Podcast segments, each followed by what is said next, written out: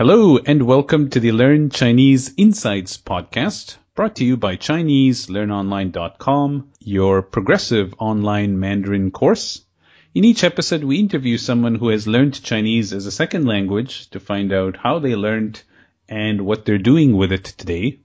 In this episode, I'm happy to have John Renzella. And before we begin, John, why don't you give us a quick introduction in Chinese, and then we'll go from there. 呃,大家好,我是 John Renzella 雷强,我是艺术家,做木刻版画,呃,来台中八年了,我是美国人。Hmm, okay, very good. Uh, so you said you're American, so what uh, brought you to Taiwan in the first place? You said that was eight years ago? That's right, just over eight years ago. Uh, right. I was looking to, I wanted to move to a foreign country, I wanted to experience sort of life abroad. Um, I was interested in going somewhere where English was not spoken as the main language. Oh. And I was interested in going to a place where I would have time to work as an artist, uh, with whatever job I was going to do. So I, I saw that you could be an English teacher. And so I researched Japan and mainland China and Korea and, and uh, South America. And Taichung, or Taiwan looked like it had the best, um, sort of situation. Uh, cost of living to, to, uh, pay to three hours kind of situation. Alright, so you said you were, you mentioned that you're an artist. So you were, before coming here, like what type of art was this? Sculpting or what was it? Uh, woodcutting. So it's basically making like big wooden stamps. So you were doing that already in America? Yeah, I had I graduated about a year previous, and I was doing it in the States. But uh, you know, it's it's tough to make a living as an artist, especially when you first graduate. And I was having to work, you know, basically full time in a restaurant, and come home and just be exhausted. And and um, I had stacked my schedule up so I would work three consecutive eleven-hour days, so that I would have the rest of the week to try to be an artist. But it was just. It was getting old real fast. Yeah, now you mentioned that uh, you were interested in a place where they didn't speak English. So why is that? Uh, well, I had done a, a semester abroad in Italy, and I really enjoyed kind of living not in English. I like the the feel of everything being a challenge. Like you, it's hard to get complacent in a place where even the simplest task you kind of have to prepare for. You know, and anything you want to do, you go somewhere and you have to learn the vocabulary for it. You have to sort of prepare yourself. And I kind of like that, always having to be kind of on your toes. So when you first came to Taiwan, did, had you learned any Chinese? No. So what was what was your process? So when you got here, was that a priority for you to learn some Chinese?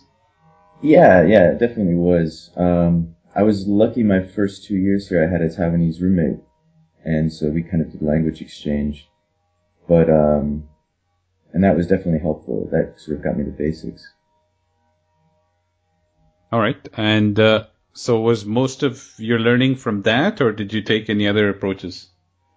Uh, mostly it was, it's been kind of situational. I haven't really taken any formal classes, so whenever I'm in a situation where I need Chinese for something for, for my career, basically, I learned that sort of cluster of words. So it, I, I think my Chinese is kind of, um, it's, it's weird because I can talk about a lot of sort of high art stuff. And, uh, but then, you know, if I had a conversation with a child about some animals, I might have problems. So you've basically learned what you need to know.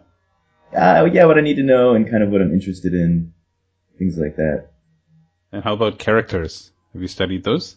Yeah, I'm working on that. I have the um, the sort of elementary school books that they use mm-hmm. for the reading, so I'm, I'm making my way through that.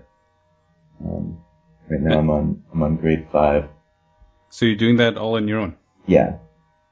So how does that work? You go through the book and write out characters, or what are you doing? Uh, it's mostly it's for reading, not for writing. So I'm I'm more interested right now in learning how to read. Um, So I basically, yeah, I go through, they have, you know, little stories or little, little conversations, and whatever characters I don't know, I, I, you know, write the pinyin for, and the definition, and then kind of go back and read through several times. So if you see a character that you don't know, how do you get the pinyin for it? Yeah, I use um, Google Translate has a good app where you can just take a photo and it tells you, like it scans the characters and it tells you what mm. it is. Okay. It's a lot easier. I used to use the dictionary, but it takes like twenty minutes to find one word. Yeah, you have to know the, the, the strokes and this yeah. and that. Okay. Now you mentioned your your career here, so how's that part going? It's great. It's it's it's going really well. Um, basically full-time artist now. Oh, so they is the so the work you do must be very different from local artwork. My style is different from local artwork. Um, I know several Taiwanese uh, woodcut artists, um, but their style and my style are very different. Um, I think it's it's partly background and partly just general aesthetic sensibility. So um, they m- they must appreciate having you and your kind of foreign background kind of join their community. Yeah, well, I've been really lucky actually because I've I've been pretty well welcomed by the local art community here. Um, so I was uh, a resident in a place called Stock twenty down by the train station in Taichung. Mm-hmm. Um, in twenty ten, and that's kind of got me into the local art community here. Before that, because of the language barrier, I was having trouble sort of finding finding where things were, finding, you know, where there were artists and, and kind of a community of that. So it was so, nice to, to be there because there's like ten artists who each have a studio there. And so all of my neighbors were Taiwanese artists, and I kind of got to meet a lot of the community that way. So the are you the only foreigner in that group? I was, yeah, that year. Um, there have been other foreigners. Uh, that I think there were two previous to me, and I'm not sure if there have been any since. Oh, so for uh, so there's many people who foreigners who come here and they start with teaching English, mm-hmm. and but just like you, they may have other interests and talents and things outside of that, uh, but they're hesitant to. to get outside of their comfort zone. So do you have any advice for them that way? Well, I would say that we have such a sort of unique position. I mean, we're incredibly privileged to speak English as a native language and to have a passport from one of those countries where you can come here and teach English. I mean, we to be an English teacher, you get paid pretty well and you, you know, you can work twenty hours a week and make a good living. And that gives you twenty other hours a week if you're working on the regular forty hour schedule to pursue whatever interests you have. And I mean, why not take advantage of that? Most people back in the States, they would love it if they could work twenty hours a week and have the other twenty sort of to pursue their own thing. So I say, recognize how sort of lucky we are to be in this position and, and take advantage of that. Right. So there's it doesn't matter what it is. It doesn't have to be a career. It can just be a hobby. It can be anything you want. Just do something interesting. So there's there's that aspect to definitely having the the freedom to be able to pursue those type of things. But I would think that there's a lot of people. You mentioned that earlier on you had the language barrier. Mm-hmm.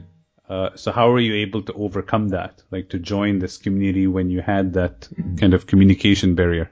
Well, I wanted to talk to the other artists, so that kind of motivated me to learn more Chinese. And also um, in Stock twenty, you have sort of They, they tell you to have open hours, so random people can come into your studio, you know, anybody who walks by. Um, and so, you know, whenever there's people asking me about my work, I would learn more Chinese just from having to describe my work and to, to talk to people. So that helped um, to sort of start to overcome that problem. But, the, you know, the longer you're, you're here, the, the better you can get at Chinese and the less that that becomes an issue as you sort of learn how things go. And there's there's uh, lots of foreigners who are doing things to try to help everybody kind of get past that. Um, so, for example, I, I sort of saw that problem, and I saw that there was a lot of um, a lot of foreigners here who were very artistic and very interested in doing art, but it's hard to get a gallery show. It's hard to sort of talk to gallery owners and get into that community if you don't speak Chinese and you don't know the customs. So I had this big warehouse at that, at Stock twenty for the year, so I started a gallery in front of there, mostly for foreign artists who could talk to me instead of talking to a Taiwanese gallery owner, and they would have an opportunity to have an exhibition and kind of show their work. Um, and I've had that place for six years now, just over six years. And we have monthly exhibitions. And, you know, there's been, you know, dozens of artists, you know, over sixty, I think, who've had shows in my place now. And the the purpose of the place was to give art, to give foreigners an opportunity, but to also sort of make a, an exchange between Taiwanese and foreign communities here who don't really overlap that much.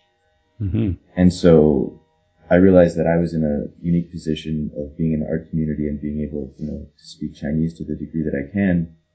And so I should use that opportunity to help the sort of other foreigners here, uh, you know, to share that kind of benefit and share that opportunity. And I would encourage other foreigners here who, who have that ability to try to do something with it. Wow, that's very impressive.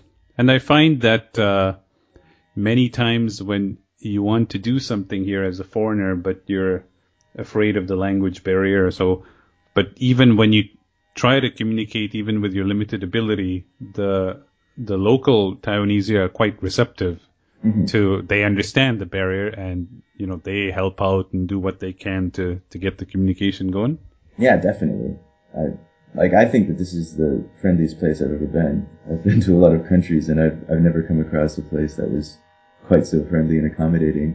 Right. Um, yeah, people will definitely make the effort to try to communicate with you. Now, earlier you mentioned uh, learning something about the customs as well. Mm-hmm. Was there anything you found, any of your experiences where there was some custom you weren't aware of that now you adopt or anything like that? Um... I guess it's hard to say for that. I mean, there's there's different, there's sort of specific ones for the art world that they're just kind of wonky. Can you give an example? Well, I mean, they they they have very specific kinds of measurements uh, for for their art and different pricing based on, you know, kind of weird algorithms that we don't use in the West. Um, it's it's kind of complicated. Um, so there was that. Um, I I'm a big fan of the. Um, the difference between the opening, the, the art openings, like the opening receptions. Uh-huh. Um, like in the Taiwanese galleries, they're all sort of Saturday afternoon at three p.m. And there's like sweet cakes and everybody drinks tea and there's a couple speeches usually. Uh, whereas, you know, in the West, our openings are Saturday night at seven p.m. and there's wine and cheese and right. Everybody kind of gets a little drunk and, and, uh, not a lot of speeches and sweet cakes. Right. So I, I think that's an interesting difference. Okay. Well, very fascinating. Uh, so is this something you plan to do for an extended period of time, like stick around doing this? Yeah, absolutely. I, I have a really good life here. I'm really fortunate and, and happy with how things have gone so far. Good. Well, I appreciate uh, your time sharing these insights and... Uh, Yeah, I'll be happy to share any comments that people may have about this. Great, thank you. Okay, thanks, John.